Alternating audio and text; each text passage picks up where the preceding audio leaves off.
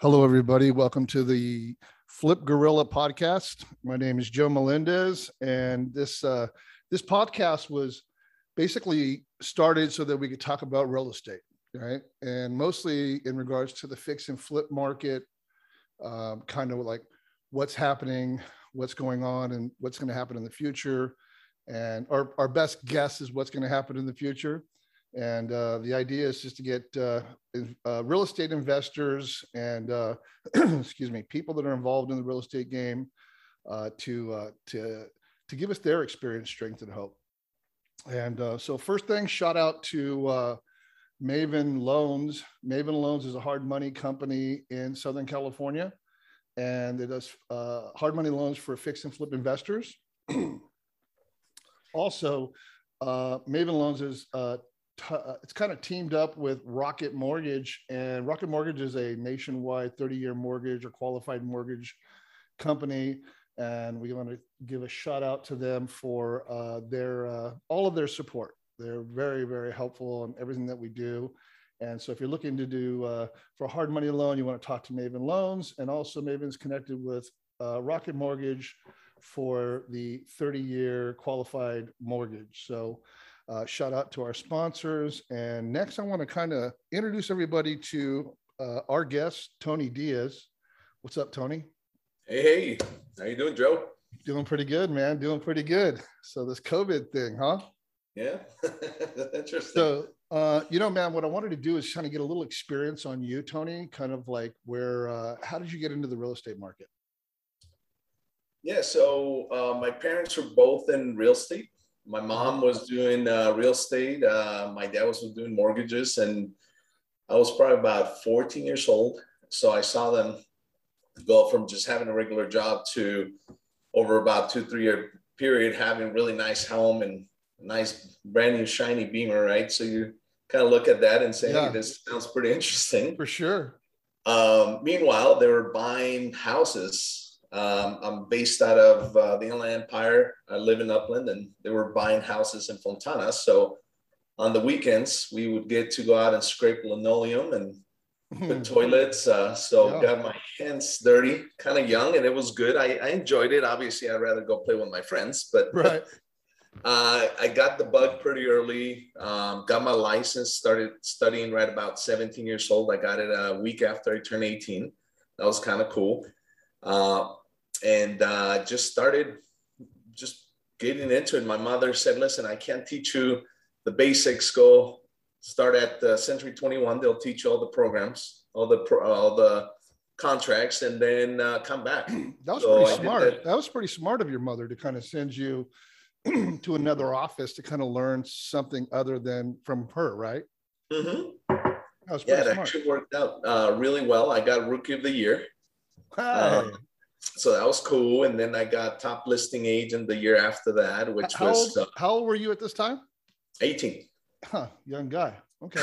so the manager who became a very good friend and a mentor um, was really cool. And he uh, he came up to me one day, and you know I was wearing my yeah, the Century 21 mustard jacket, right? And my name badge, and I'm I'm buying it, right? I'm in. Yeah. And he says, um, I, I came up to him and said, Hey, listen, there's this program. It's 2,400 bucks.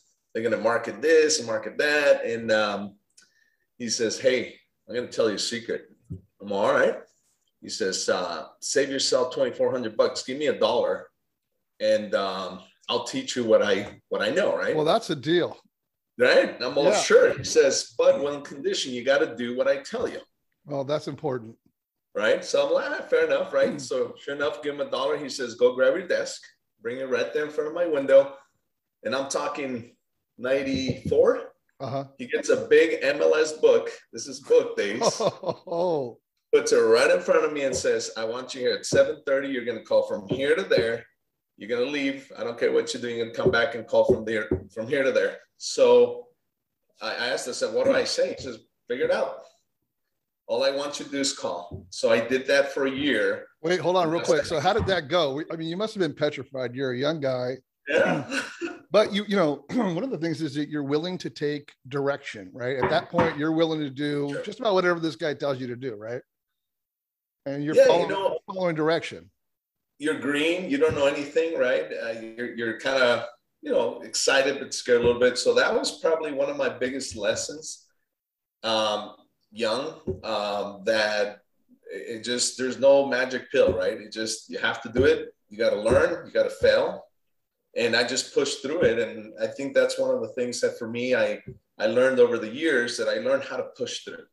Hmm. When things get challenges, when I fail, when I have issues, I just learn to push through it. I mean, you got to get on your knees and pray once in a while, but it still works out, right? So I so you got so you got some time talking to to people. You're now learning the lingo of real estate, the terms like escrow, title, uh, all the different you know purchase agreements and all that. So you're learning the lingo. Yep, yep. But, but you're not fixing and flipping. You're nowhere near at this point, correct? Well, I actually bought my first house at 18. Whoa. So uh, the guy, the same guy I was telling you about, um, uh-huh.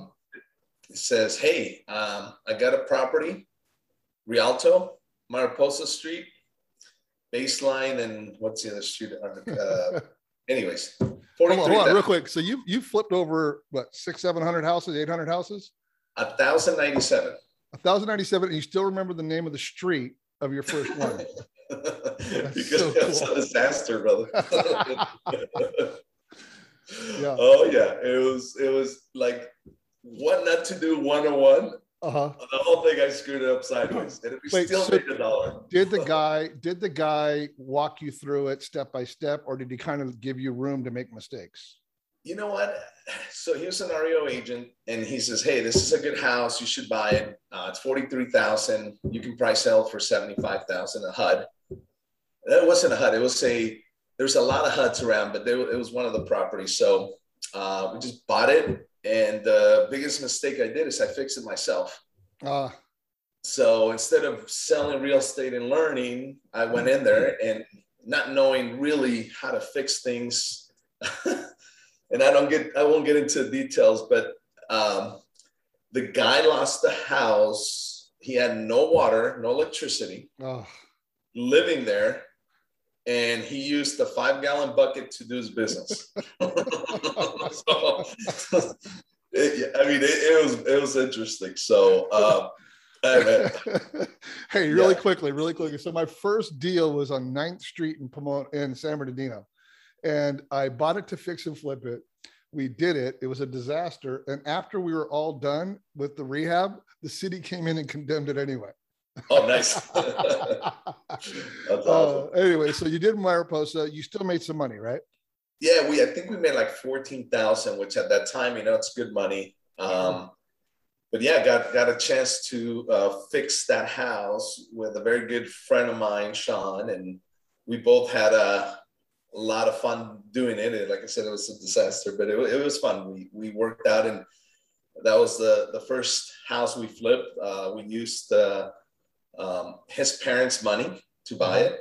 Uh-huh. Uh, so I didn't have any real money then, you know. Um, so it was good. It was a very good experience, and from there we just, you know, another one here, another one there, and just... how, how, did that go about? Like on the on the on the on the additional ones, how did you find them? Did you go to like real estate? I mean, the, the obviously the market was different than it was today. Right. Like today is like overheated. Yeah, I, I, mean, I don't know if a lot of people remember '93. I remember walking into the office and people, "Oh, market's horrible, market's horrible." I didn't know what good, bad, or ugly was. Right, right. So for me, I just knew that, um, you know, obviously being guided by my family and of course my buddy Dale, that was uh, my mentor at that time. Uh, I would just needed to know, hey, here's my purchase price, resell there's no budgets, there's no nothing. I mean, it was just like we bought it, we had it, we fixed it, we put in the market, we did this, it sold, and we made a dollar. And we just that was kind of the whole plan there. Yeah, that's no awesome. so that's awesome. Like you, it's almost like you didn't even know enough to be scared. Like you just went for it, right? Like yeah. new new new people nowadays, they're like, there's so much to worry about. Like I don't know construction, mm-hmm. I don't know mm-hmm. how the realtors work, I don't know how escrow works. So they're hesitant, right? They're hesitant to get yeah. in. But like when you're young, when you're that young, it's like you're like, well, I really didn't even know that there was something to be afraid of. You just kind of right. just jumped in. Yeah, ignorance on fire. yeah, that's super cool. Hey, so how did the money go on that? Like, did you guys was the was it hard money back in '93? No, it was just parents, uh, my my friend's parents' money. They just lent it to us. I don't think we even did a second uh, or first. We just sent a check to the escrow and sold it, give it back, and we kept our piece. And of course, we unloaded it and you know went out and blew the money. Pretty. well, I bet you did. Uh, so then the other one started to roll in. So now you got one, two, three under your belt and um and then what happens like when do you really start like just moving into like i mean to get to that many properties a thousand something properties sure. i mean that's a lot of properties and i'm sure they weren't all you know like rialto we started getting into i know that you've done a lot of heavy heavy flips in la uh, multi-million dollar flips and um, so so then it starts to progress right so now you're doing like two and three and then the market changes right oh yeah so well, you know, it always changes. So for us, if you remember Golden Feather, this is hot back in the days. Uh-huh. At about 89, we got connected through a friend uh, who had a nonprofit. Uh-huh. And uh, we were able to purchase properties through the nonprofit. And we started doing that. We're doing about one or two a month. This is back in the 90s. Um, and then the market started getting better, and a lot of that inventory started drying up so at that time I had probably seven years of flipping by that by that time. Uh-huh. Maybe you know, I think we're doing about 15 to 20 a year, not a lot, but still kind of one, two at a time.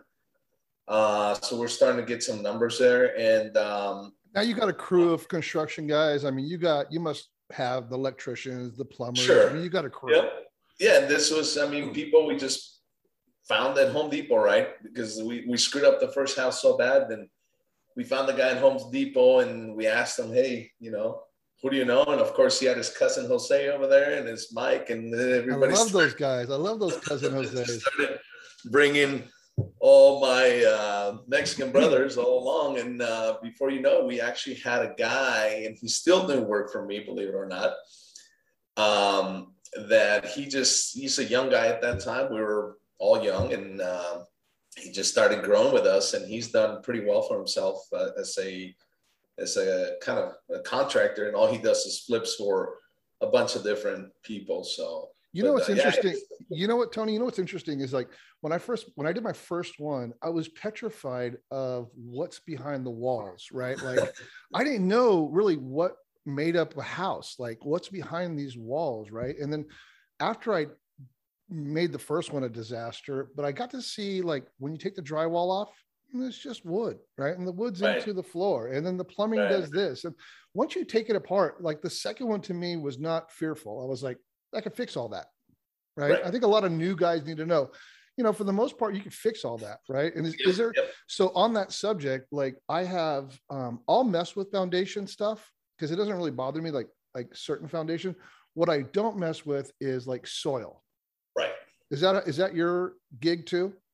Um, in general, right? I mean, you got to understand what it is. Um, I've done two really heavy, heavy uh, soil repairs. Uh, one out in Phillips Ranch. Um, that was super interesting, very expensive, kind of a neat. Uh, we literally had 70 piers hydraulically pushed down into the ground and you physically saw the house get lifted. I mean, it was pretty nuts. Um, nuts. And we got the house for practically nothing. I was able to fix it and I actually sold it to my brother.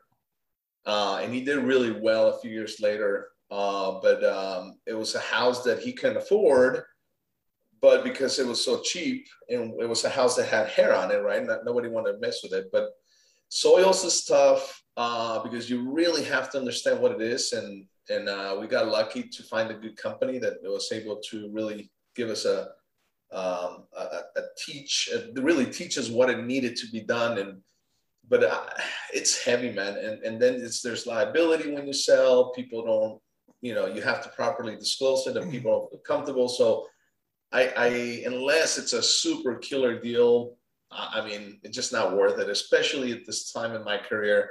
Uh, those are headaches I really don't. Yeah, no, I got it. And you know, the thing about, like you said, it has to be the profit has to be there for that. But for the most part, like other than that, like everything could be fixed in a house. Like the roof could Yeah. be fixed, the plumbing could be fixed, all these different things can be fixed. And when you get to be as good as you are at at solving those problems, is how you make your profit, right? It's Right. like That's it's, it's right. like these people get these houses and they run them to the ground like the deferred maintenance and they don't know how to fix them so they have to discount them right and um, for that deferred maintenance and not so much in this market but they have to they have to lower that and then hand them to a guy like you. So now you're starting to get really really good at the construction. You're you're getting you, you really know what's happening behind the wall so that you really don't have that much fear. So now you're going on and on and on. Have you hit at this point have you really hit any deals that were like super successful? Like some big like some big ticket items or are you still kind of uh you know taking down like doubles Yeah, I mean, remember the well, the price point back then wasn't big, right? I'm, I'm buying my backyard is Fontana, Rialto, San Bernardino, so I'm playing around in the, you know, hundred and some thousand purchases, twenty three thousand dollar rehabs. I mean, that's kind of what my bread and butter was. Um, my first, I think I made seventy grand in one deal, and that was actually wholesaling my brother in law house. Dude, that's And- and- money yeah and I didn't know, you know, wholesaling. I just knew some some uh, an agent says, "Hey, I got a property."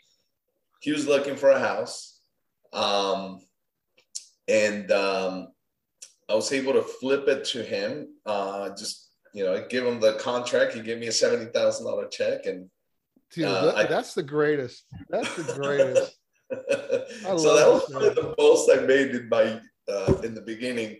And he he bought I think he bought it for six seventy. I had it for six. He bought it for six seventy. About a year and a half later, he sold it for a million. oh Uh, and it was a it was a huge property in Chino. Um, I mean, it's probably worth a bunch of money now. Big big lot. So that was probably one of the the biggest ones. But most of our flips, I mean, we're making 20, 25,000. But you know, you're 20 some years old. oh yeah You know, you're doing Oh, one yeah. to a month. oh yeah you are You know, rocking like- oh yeah Life is good, man. You you gotta impress the chicks. You gotta dress nice, and you gotta start spending all the money you make. Oh yeah, yeah, yeah. I get it. And you're So, yeah. rocking. You're you're young. You're good looking. You're rocking and rolling. So things are going well. And then and then the market changes, right? 2006 comes along. Yeah. So before that, Joe, we got into new construction. Oh, Our yeah. good friend uh, Robert Fragoso calls me and says, "Hey, I got some lots in Big Bear, man. What do you think?" And of course, uh, since I knew how to flip them, I knew how to build them, right? Or at least Right. you think. Right, So- right. so I go in there, and that was tough. Uh, I did about 30 some cabins in Big Bear, about a two year project. How many did you say? About 32, I think. It's like 30 or 32 cabins in Big Bear. Um, that was tough. Um, I got lucky where the market was was moving forward. I broke even on the entire project. I ended up um, building myself a 6,000 square foot cabin that I was going to keep for myself because I was going to make all these millions out of all the construction. that's a really gutsy play. I mean, that's a that's a really gutsy thing for a young guy to do to new construction that many houses. Ignorance on fire, my friend. wow. Okay, so, So- how did it work out with that house? Well, that saved me. So uh, I broke even in the entire project. It was a nightmare. Um, I ended up using that house and I sold it, and I made about six hundred thousand on that house alone. So I could have not done everything, built this one house and killed it. And, uh, but that was enough money to get me out of the hole for that year, those years, because I didn't make any money. I wasn't flipping. This was a full time thing. So that was kind of my first go at construction. And like I said, I that to me was a huge one not to do lesson. And, and, and instead of kind of not doing it again, I realized that I needed to reinvest my time in order for that experience to be valuable. If I would have ran away from it, it would have been a loss because I would have just taken it taken it as you know uh, I don't know how to do it. I learned enough. Our team at that time I had a very small team of two people. Uh, we learned how to do a lot of things. My contractor wasn't very good. He was young, um, and we just I, the guy who actually finished my home, the the big cabin, was a, a local contractor, very sharp, uh, experienced guy, and he did a really good job. So just kind of seen the wrong way the right way. So I came back and I started buying land um, in the early 2000s, doing options. So I would find the uh, property owners, give them a long-term purchase, 12 months with a five uh, with a fifty thousand dollar deposit.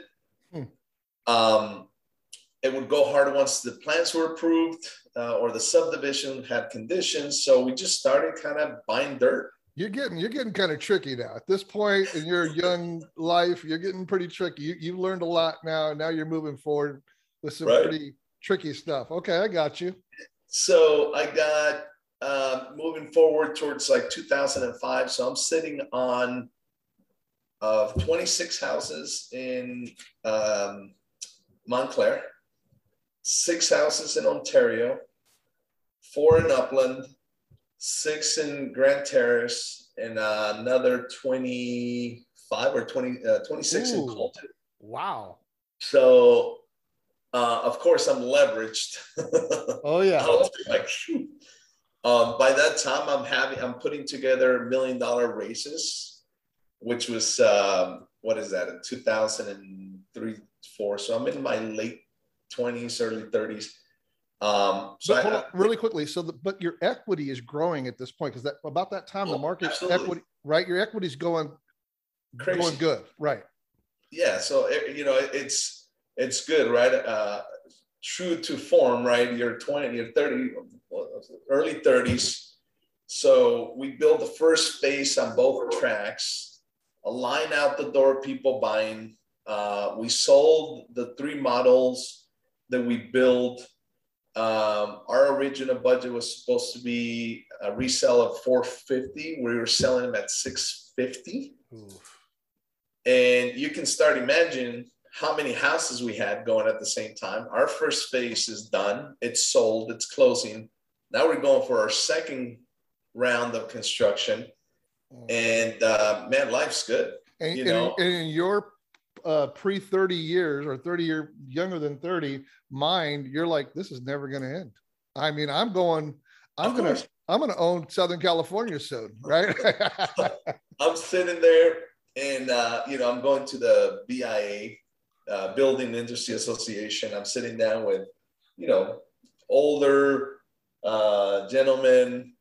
I don't fit in, right? I'm not the right flavor Right, and right. I'm sitting there and I'm like, okay, this is cool, right? Um, and I'm listening to this forecast and everybody's talking about soft landing, right? Soft landing, things that can just taper off a little bit. right, so, okay, so is anything registering to you at that point? Was, when they start talking about soft landing, where you're like, I, I had no clue. Joe. I was so worried how I was going to spend all my money, man. Yeah, right. That, right. that was it. I didn't care soft landing. They were all sold. I had a line out the door. Life was good. I have the deposit on my Ferrari, my friend. Out there, that was it. Yeah, right. It was good. and uh, first Monday of March of what's it, 2007, six or seven? Six, like yeah. Yeah, right. Um, my lender says, "Hey, um, I partnered up with Bank of America. The guy comes in and says, uh, they're not doing stated loans. I'm like, okay, just, I got to line out the door. They'll pay for it. Just give them whatever loan. I don't care. He's right. like, he no, says, no, you don't understand. he says, it's bad. They're this and that. So I'll tell you, man, um, two years, I slept like a baby. I every two hours I would wake up crying. right, right, right, right. it was tough, brother. It was oh, everything God. I had, I, and I, I love to tell this story because it just get, it grounds you, right? I'm driving, you know, I got a few fancy cars. Um, I had just bought this brand new excursion, uh, to pull my big boat, all that fun stuff. Right, right. So, all the stupid things you shouldn't do, kids. Um, and uh, I ran out of gas. And this is after the crash and everything went to hell. And, you know, I try to keep the company alive. Um, it was just rough. And I, I pushed my truck, pushed the truck, an excursion.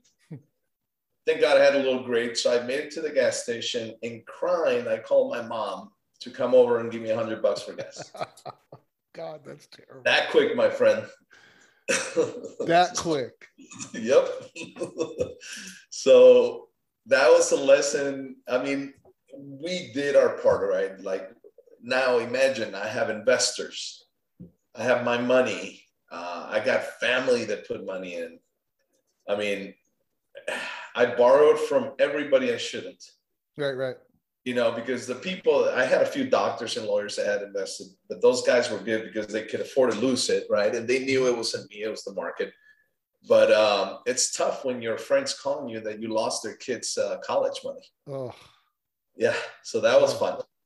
So that was one of the things that you sit there, and you're like, you, you just, you learn certain things that, you know, you don't know any better, right? Everybody's refinancing, everybody's got money yeah, you think, you, you think you're on the win. You think there's no way yeah. you could fail. I mean, I got a line out the door, right? Yeah. People that want to buy this. There's almost no way right. I could go south here except yeah. for the biggest crash in the real estate market ever that I didn't know was coming, right?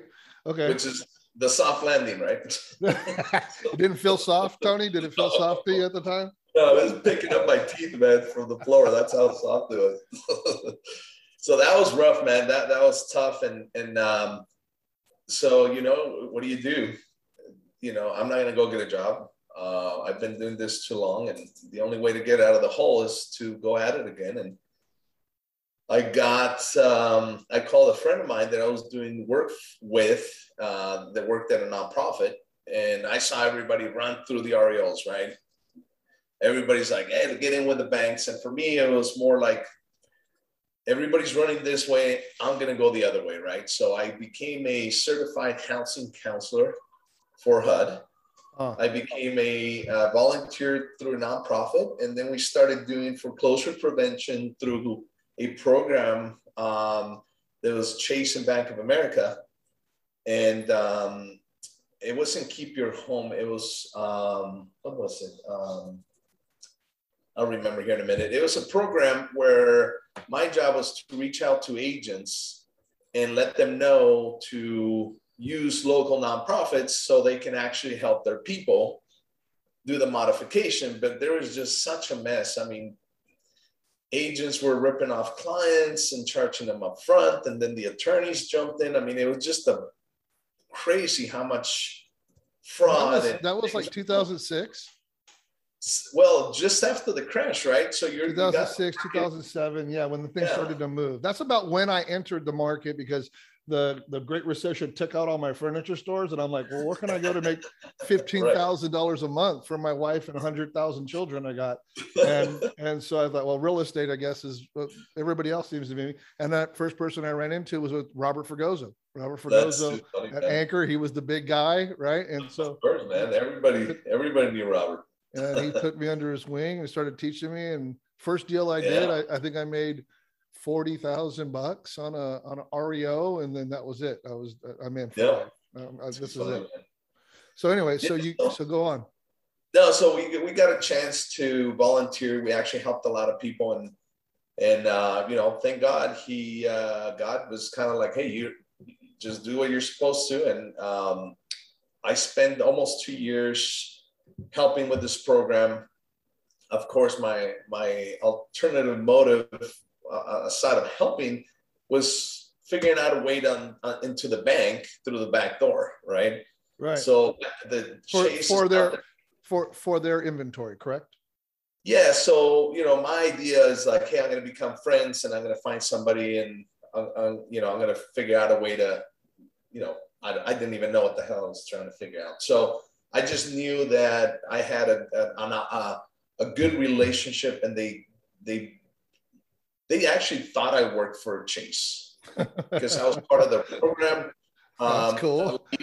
yeah, it was kind of cool. I got to meet a lady that was third down from Jamie Dimon. She came down and spoke in one of the things, and I became really good friends. And uh, over dinner, she was asking me like, "So what do you guys? What do you do for for Chase?" And I'm like, oh, "I just volunteer. Like, uh, what department you're in?" I'm like, "I don't work for you guys." And she's looking at me like, "You've been in meetings you're not supposed to be in." yeah, but so, it's been very valuable. Thank you. Right, right, exactly. So it was kind of cool. And uh, like I said, we became friends. So she says, "Hey, there's a program." Um, that we're going to start selling houses to nonprofits. I know you work for a, or, or volunteer nonprofit. Here's a chance for your guys to buy a property. We and it says, hey, if, if you guys buy one, we're going to uh, give you an opportunity to buy another one. So we just slowly bought one and two, and then one day she calls and says, hey, can you can you handle twenty? I'm off. Of, what? yeah, oh, kidding me? Sure. 20, no problem. You 20 is like my minimum. right? exactly. So sure enough, we take on 20. Um, and then it was 20 at a time for about three years. Wow. Yeah, man. And uh, that was painful. it's much fun as you think, or as much money you think you're going to make. It was kind of like going and building, right? It was a disaster. I didn't have structure you know, I was flipping one, two houses a month, maybe three, but you know, 20 at a time. It, wow. So you didn't have the infrastructure for that? No, I didn't. I had no money. I mean, I had a little bit of money, but you know, I I just what do you do? You leverage. So I had loans on top of loans, four points, 12%, 2,500 junk. And, you know, you know who's making all the money. Yep. Um, and then I had a second on top of that with some fancy terms, and uh, I ended up with twenty-eight million dollars out at one time, at about 20, 280 grand a month in payments, plus my seventy-five thousand dollars in overhead. And you're really making money now, huh? Oh man, talk about sleeping like a baby again, right? Right, right. that was brutal. 193 houses. Uh, I had an inventory at all faces at one time. And I was there on a Sunday. I was so frustrated. Um, it was just bad, man. Um, I, I just, I came in the next morning. I fired half the, the office.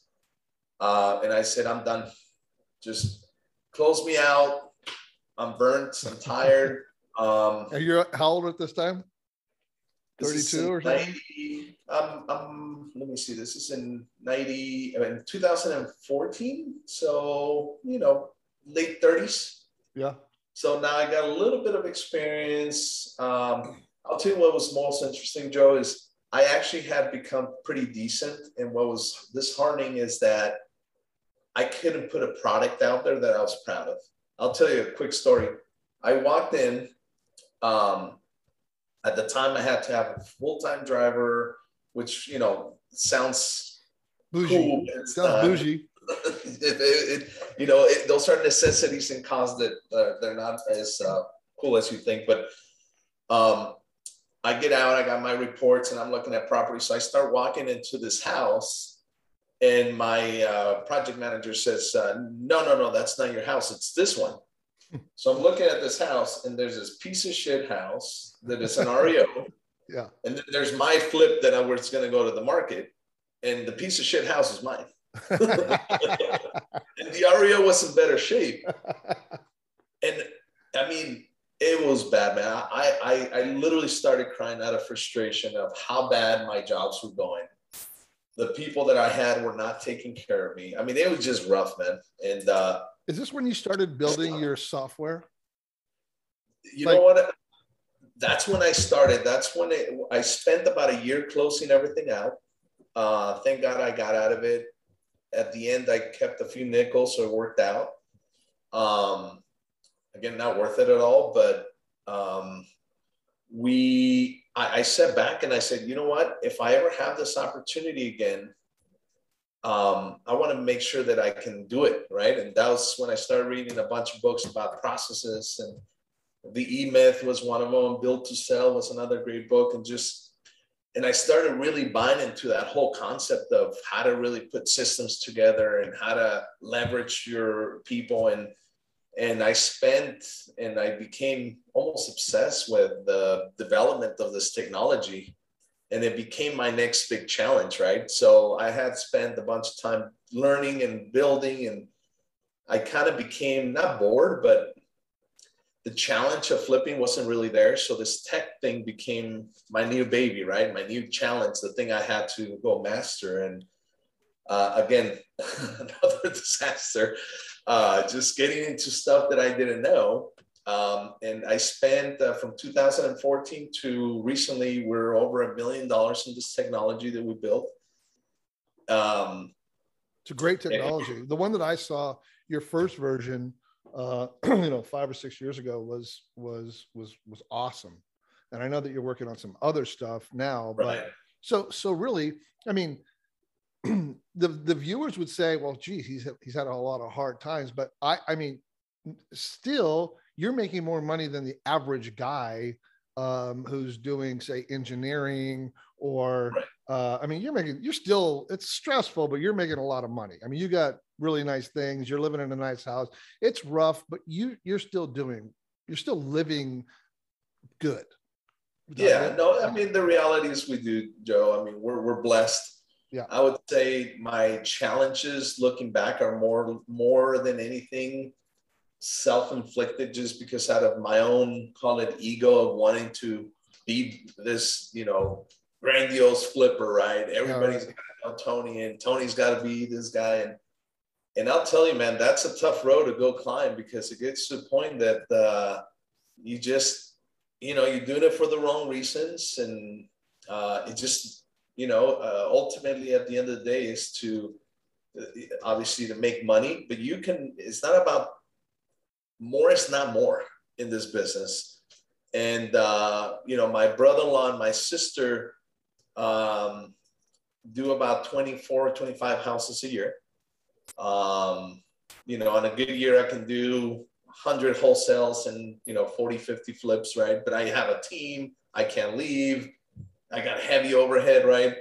And they're in Europe twice a year. uh, they have, a, they're my neighbors. They have a beautiful one and a half million dollar house, and they, you know, they they don't stress, man. I mean, they got their problems like everybody, but they do it small. They do it right, and they live very well. Yeah, right. right. You know, and by the end of the time, by the time I have all this wholesales and da da da da da, they're probably making more money than I am. I got you. After everything's said and done, so more is not more, man. That that definitely I learned. So that's a really um, good lesson. That's a really good lesson for all investors. Right. And uh, for especially the new guys, you know, yep. that's a great yep, investor. And I, I, I I've uh, I, I, love the fact that you're just straight up and candid about everything, man. So okay, so back to the software. So the software is building and building, and you're you're you're creating uh, some some software to help you find deals, to right. manage the deals, to um, a workflow. Give us a little bit of information on that. Sure. So um, I remember a guy had told me, "Hey, there's uh, imagine if you had an M, uh, system where it could go into the MLS and find you properties.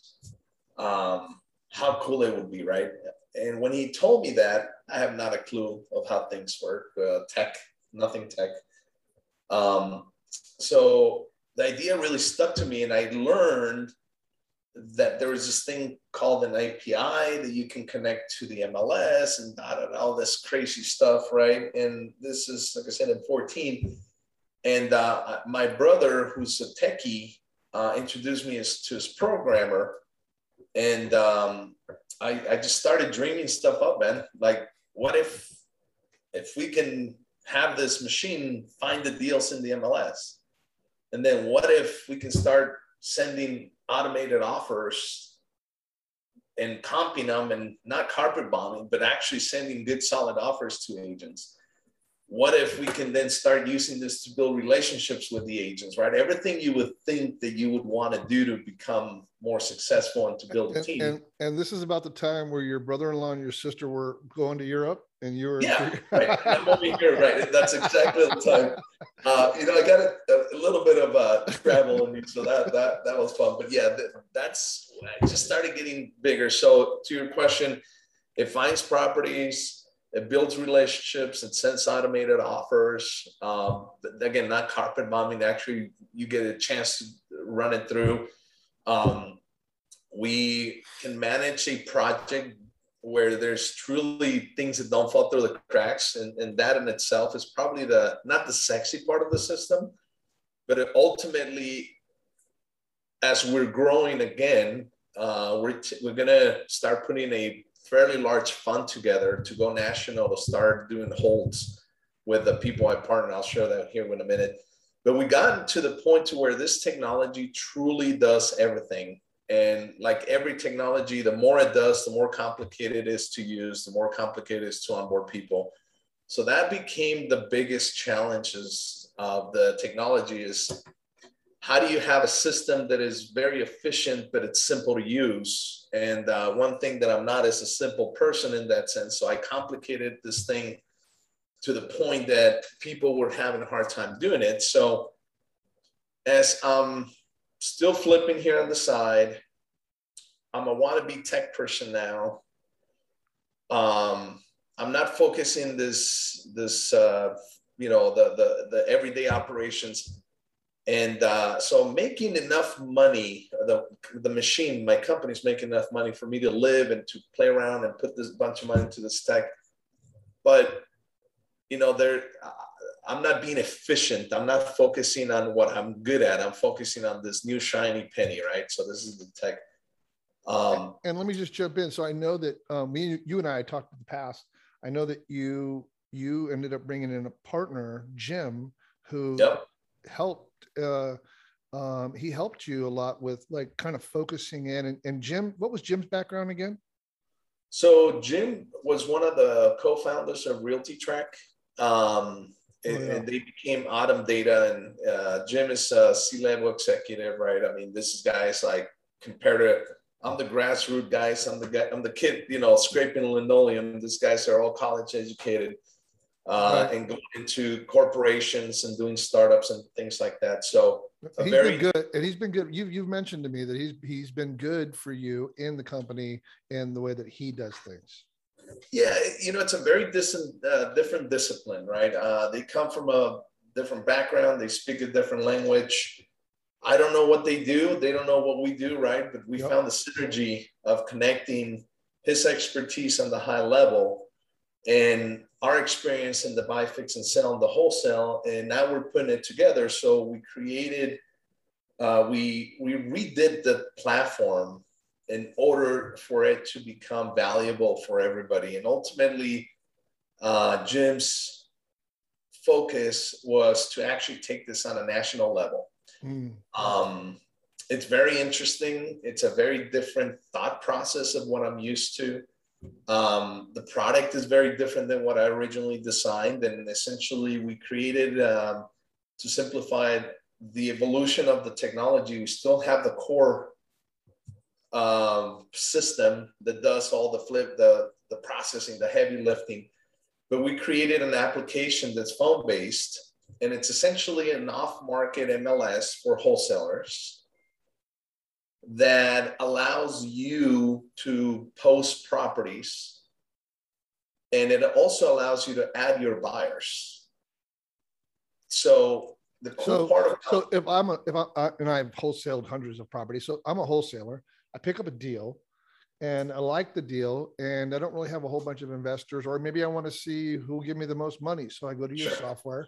I I, uh, I I I I upload it to your software, and I'm able to uh, upload my clients to it also, so that they could see or be a part of the uh, process. That's correct. So what's different than part of the we started wholesaling about four years ago, one of the things I realized is that we're misguided as wholesalers to think that the most important thing is to find the deals, right? Because, you know, it is in a way, but the reality is, if you really truly see the successful wholesalers, they do better on the disposition than the acquisition. Mm, so one of the things, and I can't share the name, um, but you guys, we all know him. One of the high, one of the CEOs of one of the larger wholesaling companies out there told me, my job is to be so good at disposition, then my competition becomes my source of inventory. Mm-hmm. He told me that. I heard it. It, it, it literally blew my mind because it was a different approach than what everybody was doing, right? Everybody's like, go find the deal. What happens? I got a property, maybe outside of my buyer's list. It's a deal. I send it to my people. Everybody passes. What do I do, right? I, I go to these larger operators that are going to take the property. They're going to give me 10 grand. They're going to turn around and sell it and make 20. And uh, you're going to sit there and scratch your head. And, you know, good for them because they figured it out. For me, is like I'm leaving money on the table. It's my fault, right? Right. And and we started really going after the buyer side of it, and we realized like you know it's bigger than just finding a list. You have to know your buyers. You ne- you need to know who they are, what they buy. Um, you can't just send them a bunch of crap. So what we realized, instead of going at this alone, why not create a technology platform that allows us all collectively to bring our buyers, put them in the system, still have the control of that relationship, and also be able to add a fee every time they buy a property. Sure. So the cool thing, Joe, is that if I have a person that's a good buyer that buys, you know, 20 properties a year, and when I invite him to the platform, he agrees to pay a thousand bucks every time he buys a house, whether if it's my house or anybody else's from the platform. He's going to be glad to pay a thousand bucks because all day, right? All day. So let's just say he buys 20 properties. That's 20 grand I can make off deals that I had nothing to do with. You know, I'm part of the platform. He's happy because I bring him value well i'm not i'm not having to do any work. I'm not having to right. you know go oh, like you know all the uh, the advertising uh, money exactly. for realtors and for investors exactly. and all that stuff. I'm just logging into you your site and then well yeah well sure. That's, so here's what's cool joe is no monthly fees no sign up fees right? So no barrier to entry. Our goal is that all the little guys that are starting to get into wholesale have the same chance that we do right because all my buyers are now in your network. All your buyers are now in their network, right? Ultimately, the key here is that the platform gives us all an opportunity to get different offers. It gets you negotiate through the application. We made it super easy. And the cool part about it, Joe, is that we created a separation between the person who's listing the property and the buyer. And that separations, they don't know this person by name, but they know them because of the track record. And they also know them because the other people have given them ratings, like an Uber oh, rating. Oh, yeah, cool. So what happens is if you get an offer from buyer, you know, five, six, seven, eight, you don't know them, but guess what? You see how many transactions they've done in the last 24 months. It's good to know. You know, you know that they close on time they put their deposit on time, that they're not going to renegotiate the deal, and they're going to remove their contingencies on time. So that's what matters to you and I as a wholesaler. How do you go out and put, uh, build a relationship with somebody based on what matters? Track record, ability to close, and how they are as uh, buyers. So every buyer that comes in the platform gets rated as they close transactions, we rate each other as peers, right? Me as the person who posted the property, you as the person that brought in this buyer, and the buyer themselves. So essentially, now we have this network that we all are rating each other. We're holding each other accountable. And now we're essentially sharing the information and helping each other make money.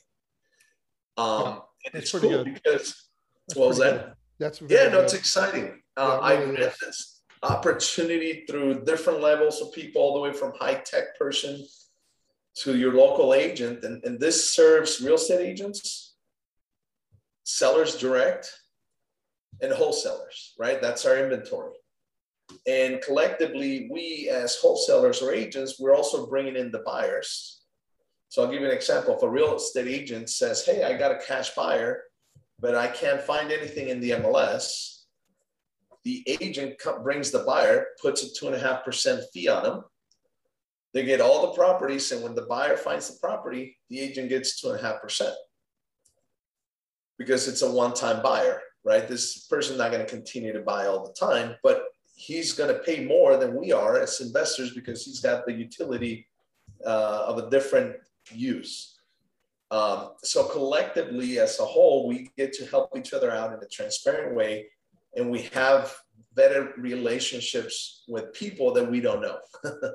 that's a great, that that's a great system. I think it's you know what, what, where my mind is going is two things. Number one, if somebody wants to get connected into this, what do they do? They just contact you directly, or I mean, do they, how do they how do they how do they get involved with you with this software? Good question. So because we don't charge, there's no monthly fee, no membership fee, nothing like that, no sign up fee. It's invite only, right? Interesting. Why is it invite only? Is because we're only looking people that can bring value. What's value? A property or a buyer or buyers, right? Their buyers list.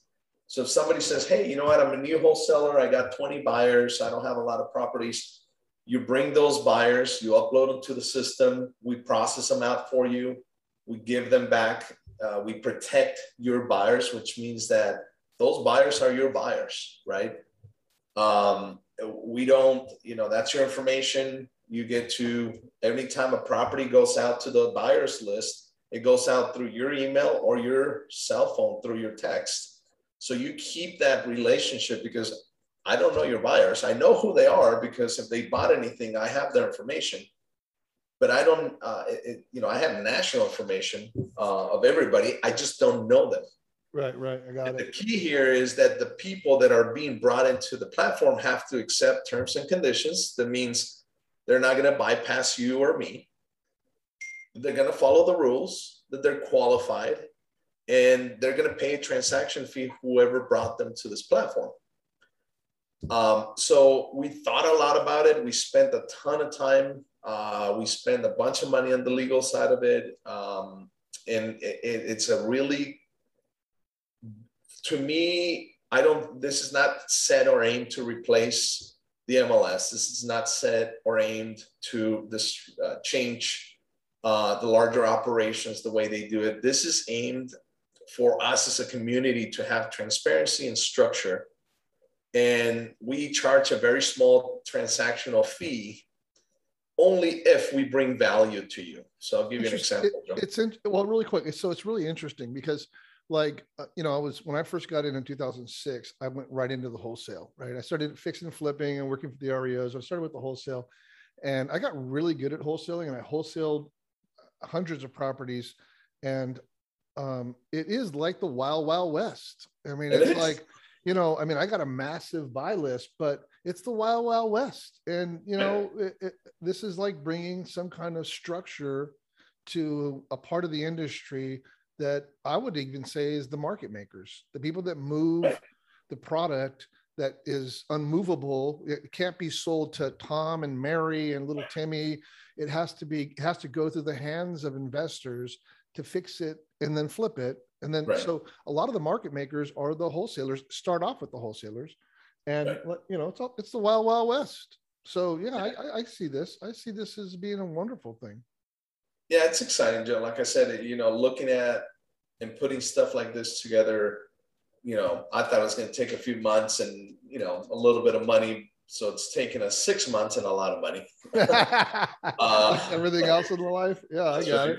So, so you know, it's, it's, what I want to touch on really quickly, let me, I'm sorry to interrupt, but with, okay. So what I wanted to get into before this podcast is over is, um, where you see the market going. And um, so you know, in the crash 2006 and 7, 8, 9, whatever that was, you know, uh, the banks were pulling back a bunch of REOs. They were getting back a lot of deals.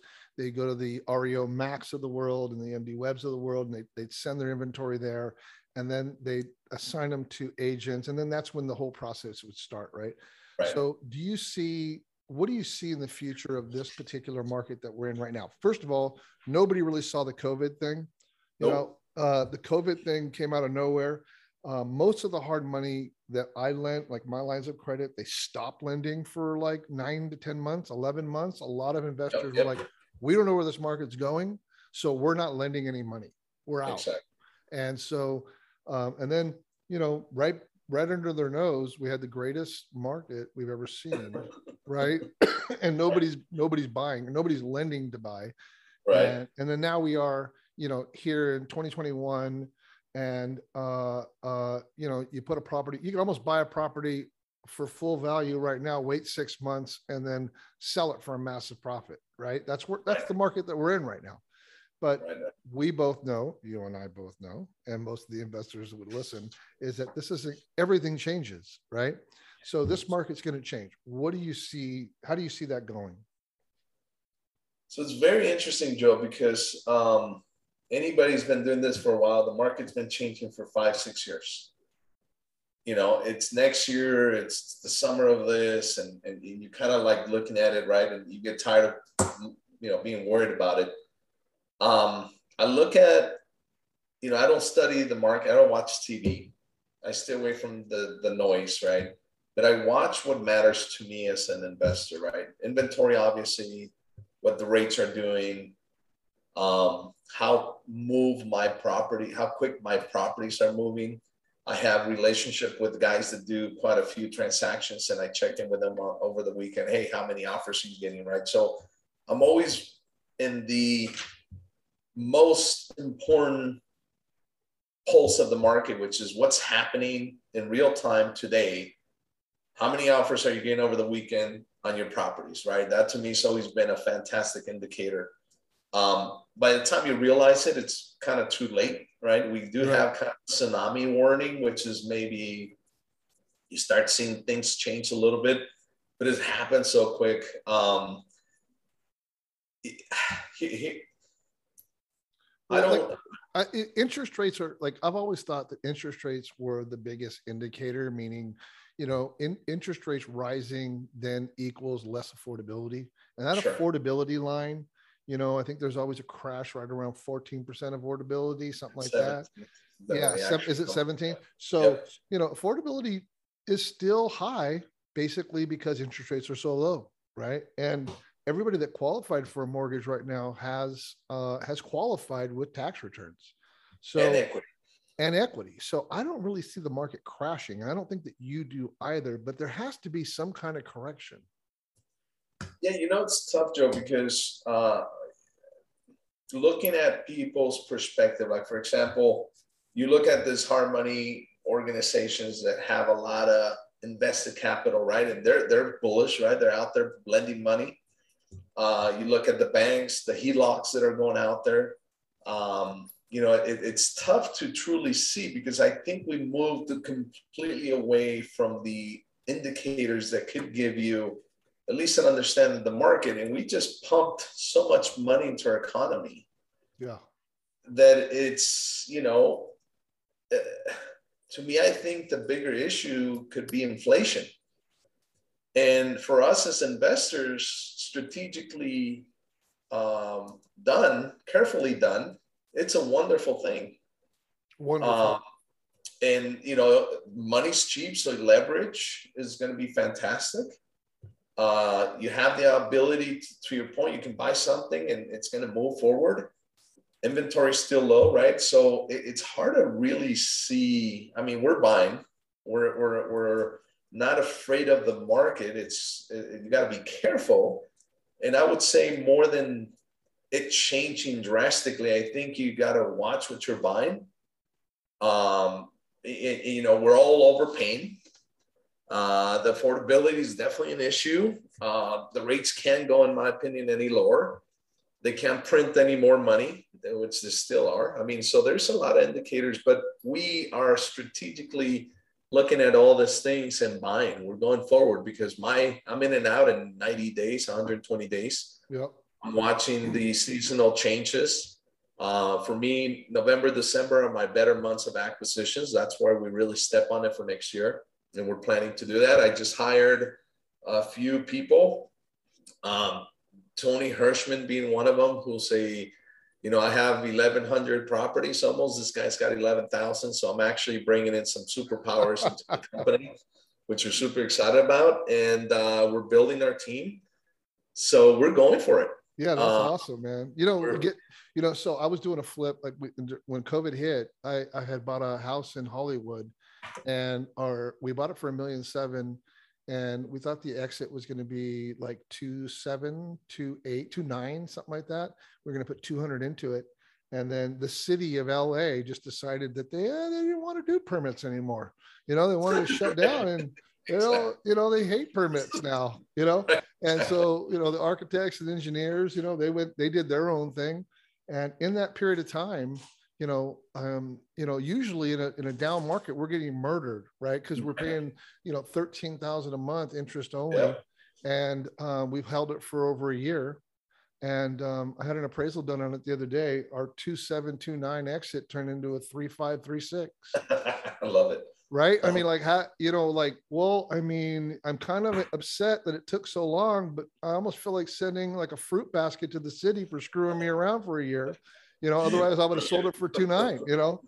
So uh, I, you know, my my guess is is that like we're it's probably not going to be anything near 2006, 2007. No, no crashes like that. But I do see this, you know, the inflation does help us a little bit, but I I don't know, man. I, I don't see it. I think it. I don't know that it crashes. I think it just maybe that soft landing that you talked about earlier who knows you know yeah it could be i mean you know the, the reality is this joe and, and and and for people like us that have been doing this forever there's money to be made on the way up on the way down sideways always, there's always, always. opportunities yep. you know you just as you get older and you start learning right now one of our biggest thing is we're we're putting together a hundred million dollar fund to be able to go pick up properties nationwide on a buy and hold um, and provide really good returns to our investors.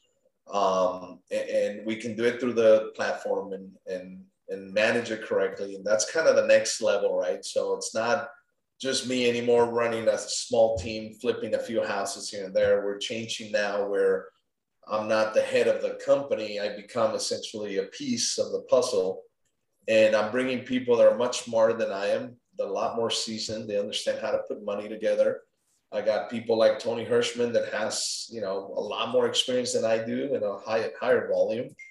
And we're partnering up with people that really understand how to do this. So that to me is the next level of the uh, my evolution.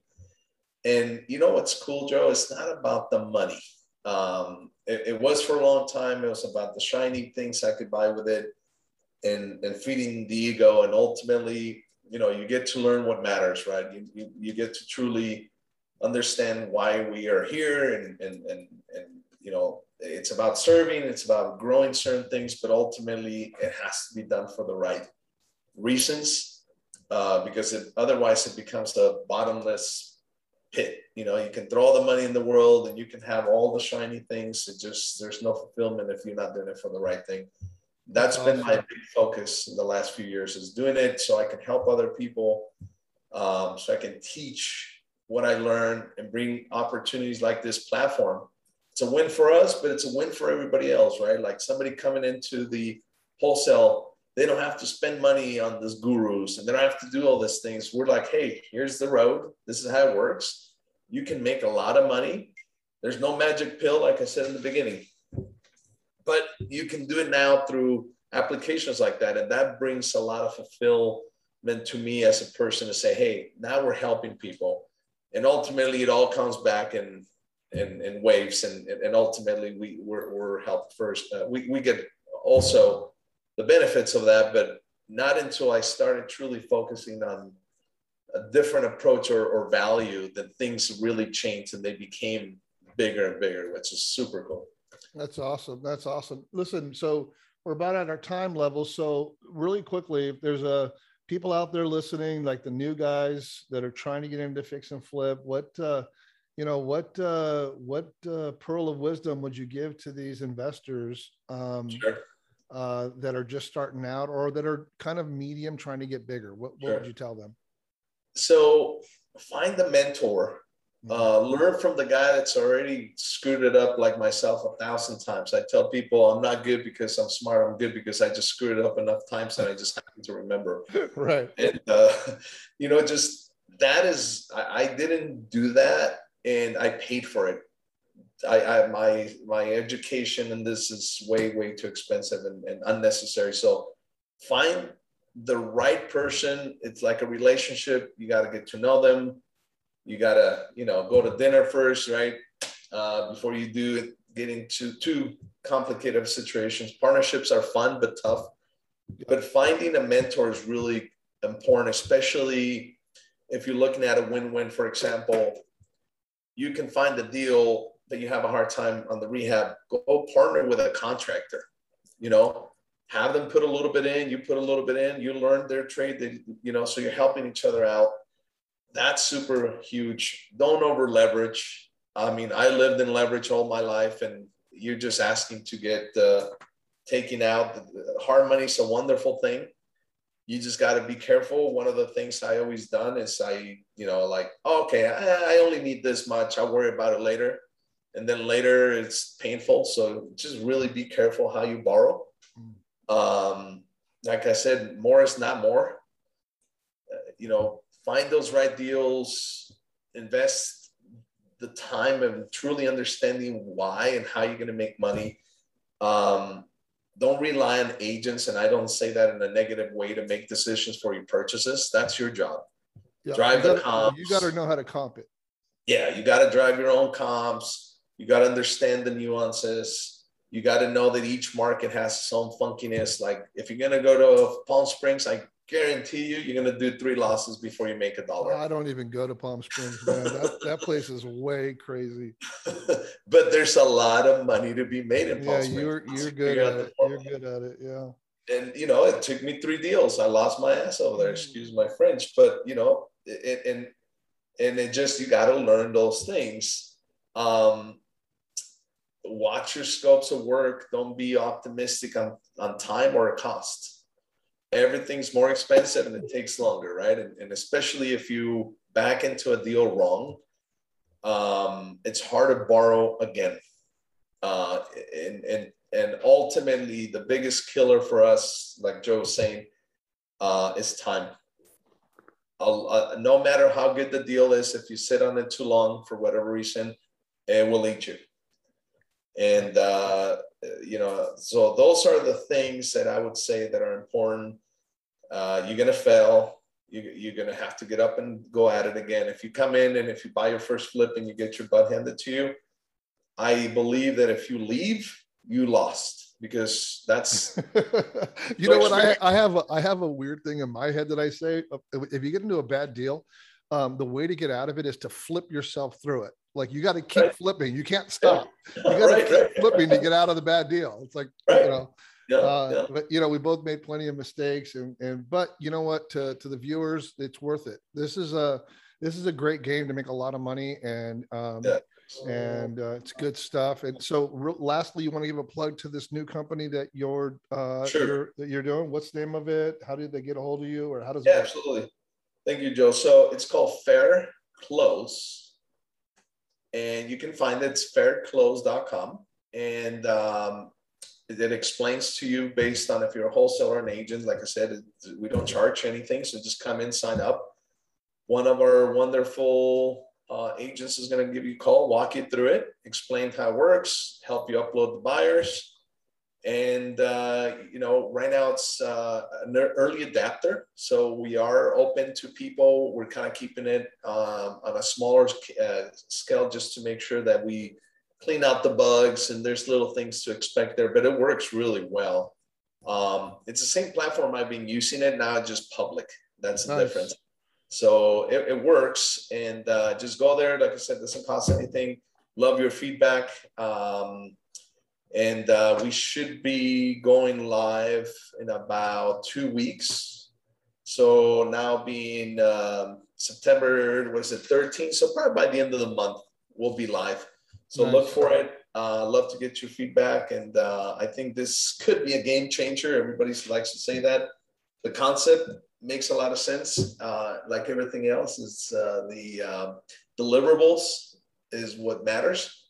And we believe we have a good team behind that can make it happen. So we're very, very excited about it. And I appreciate the uh, time, Joe, to not only finish this, but share some of our our fun stories. And maybe we can uh, kind of encourage some people to continue to push forward and, and learn and eventually get to where we are or or figure out a way to work with each other to help each other out. Thanks. Thank you, Tony. Tony Diaz, everybody. Check out his website, check out his stuff. He's a experienced investor and he's a good guy to to to to to, to learn from. Thanks a lot, Tony. All right, appreciate it, bud. Have All right, man. All right, bye bye.